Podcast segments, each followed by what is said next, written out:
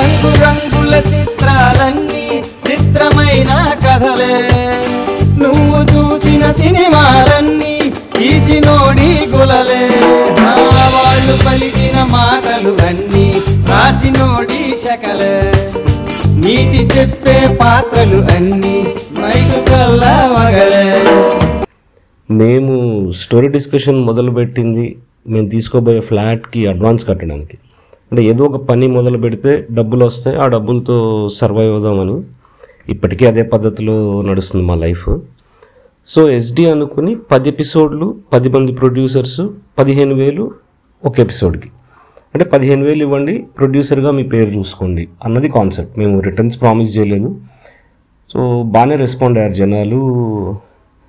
And నాకు ఎప్పటి నుంచో ఉన్న ఐడియా ఏంటంటే ఒక ఫిక్షన్లో no music at all no songs no music only sound effects and colour correction shoot edit colour correction that's it plus మేము లక్ష యాభై వేలు పది ఎపిసోడ్లు అంటే అసలు మ్యూజిక్ ఏమి ఇవ్వగలం ఏమి ఇవ్వలేము సో రోహిత్ కూడా ఓకే అన్నాడు షూట్ మొదలు పెట్టాము. I think one two episodes edit అయినాక అనుకుంటా.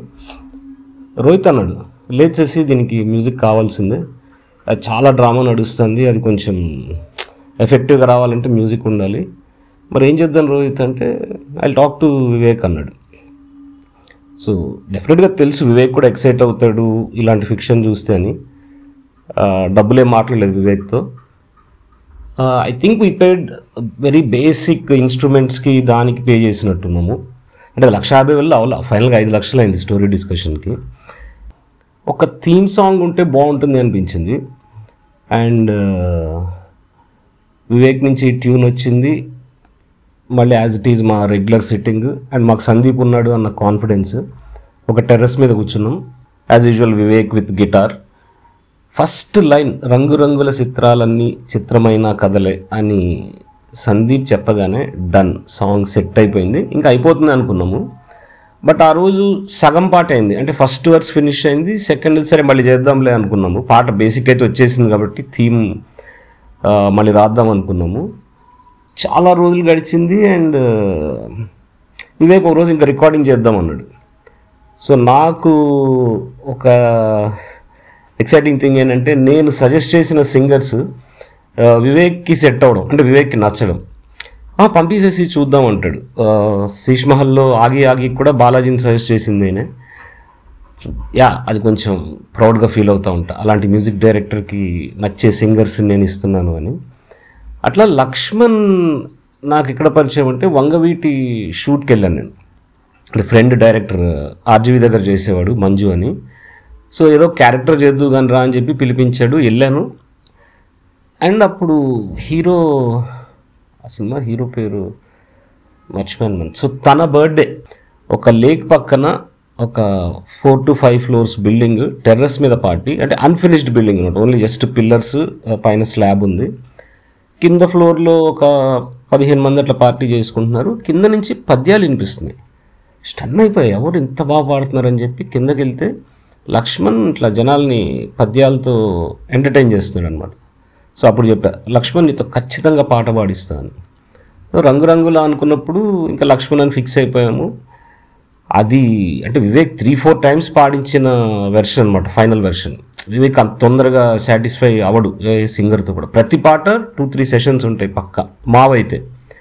సో పాట రికార్డింగ్కి వెళ్ళిపోయాము కానీ సెకండ్ వర్స్ లేదు అది రాయాలి.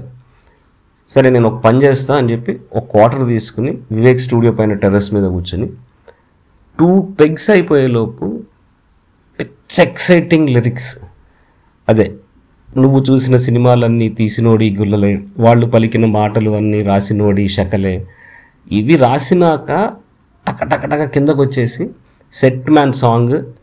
అంటే నాకు ఎంత కాన్ఫిడెన్స్ ఉండిందంటే ఒక్క పదం కూడా మార్చక్కర్లేదు and they are fitting in the beat. కరెక్ట్గా సెట్ అయిపోయినాయి అండ్ లక్ష్మణ్ పాడాడు. Beautiful song. నాకంటే ఒక రకంగా మా వాటిలో ఆల్ టైమ్ ఫేవరెట్ అనుకోవచ్చు.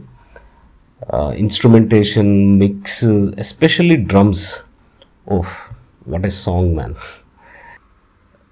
జిందగీల పైసలు పాపలు అనేది అప్పటికప్పుడు వివేక్ అడిగితే లక్ష్మణ్ క్రియేట్ చేసిన పద్యం అనమాట అది. అది నేను రాయలేదు లేకపోతే సందీప్ రాయలేదు. Yeah that's a story behind రంగు రంగుల ఆ సెకండ్ వర్స్ రాసినాక అప్పుడు నాకు okay I can write songs but maybe మా వరకే. మళ్ళీ తర్వాత ఇంకో పాట కూడా రాస్తాను కంటిన్యూ చేస్తాను మళ్ళీ అనుకోలేదు. అండ్ యాజ్ యూజువల్ నిరుద్యోగ నటులు బాటపొంటి ట్యూన్ రాగానే రోహిత్ ఇక నువ్వే రాసేసేసి వేరే ఎందుకు మనమే కూర్చుందాం అన్నాడు. యా అదొక స్టోరీ చిన్న స్టోరీస్